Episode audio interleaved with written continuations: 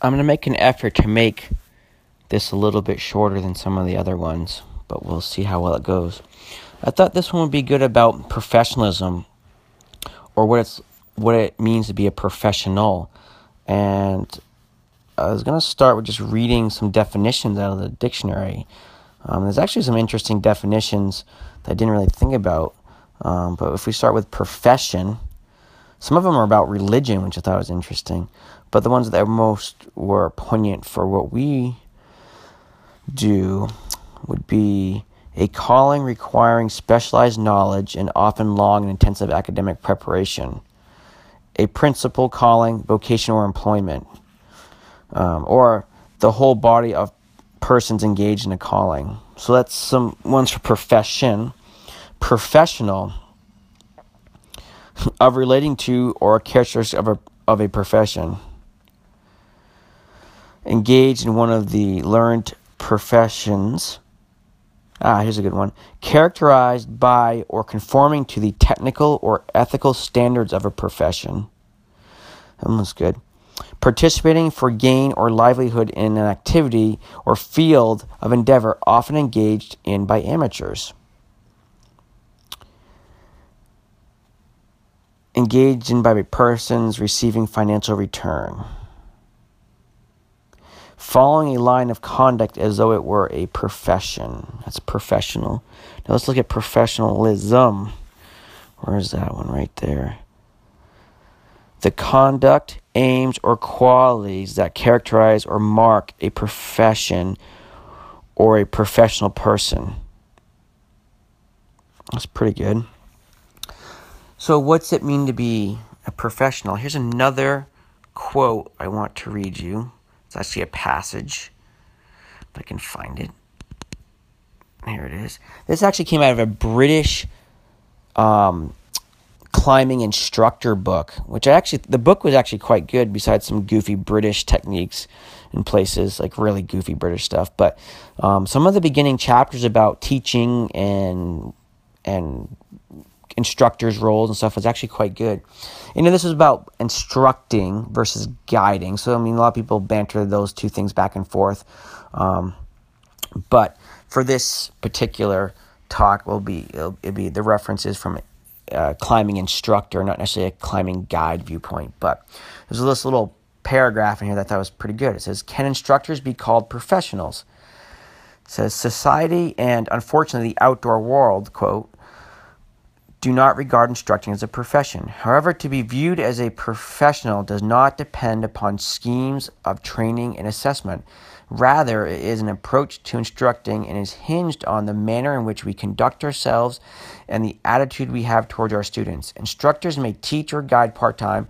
Some may dabble in it for fun, and others may make a full-time career out of it.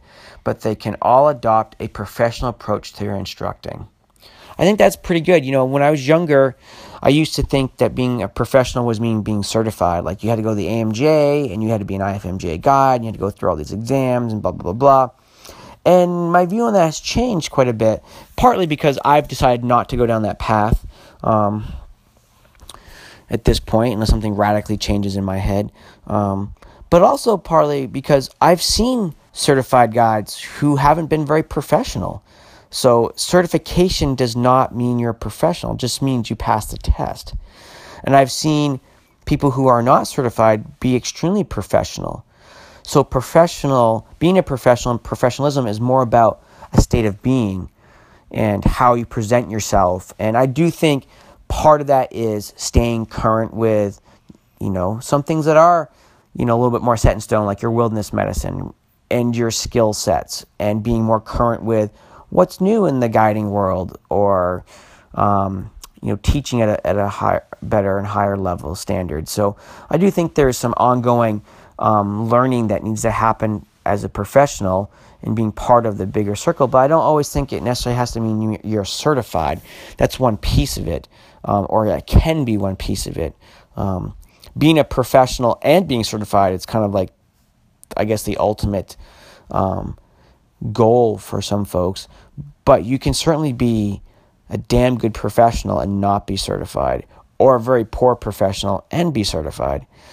So once again, I think there are a lot of pieces into being a professional are really key. You know, how you look, your equipment is in good working order, how you present yourself, how you speak, can you adapt to your clientele? I think that's part of being a professional.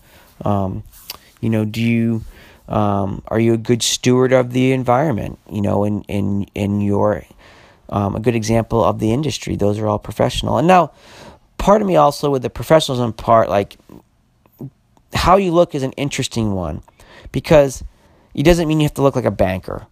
That's just one viewpoint on professionalism. Now, I do think looking neat, dressing well, staying fairly groomed well can be all part of professionalism, but I do think that you can still be you and your uniqueness and have whatever, you know, whatever you want that signifies you, but still be very professional. Now, it may be harder the more kind of, you know, out of the norm or what is considered to be a professional look.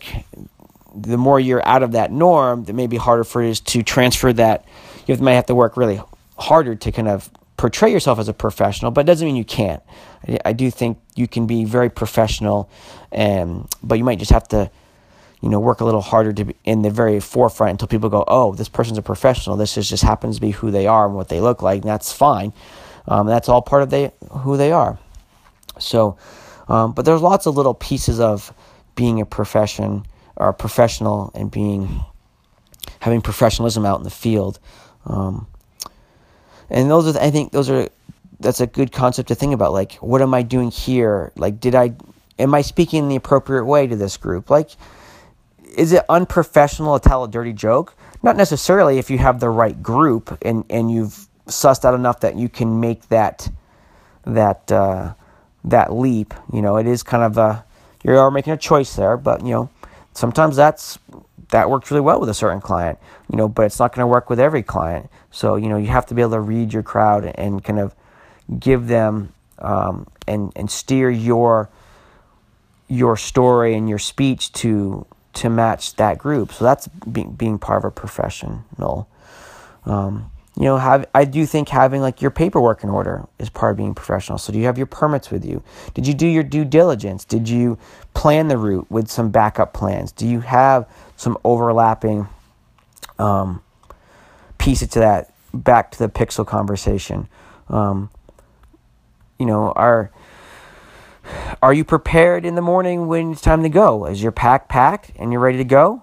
You know, we maybe need to do a slight adjustment here or there. If someone wants to say, oh, I'm going to go multi-pitch climbing, you want to bring a different tool or a different piece of gear, that's fine. But are you ready to go?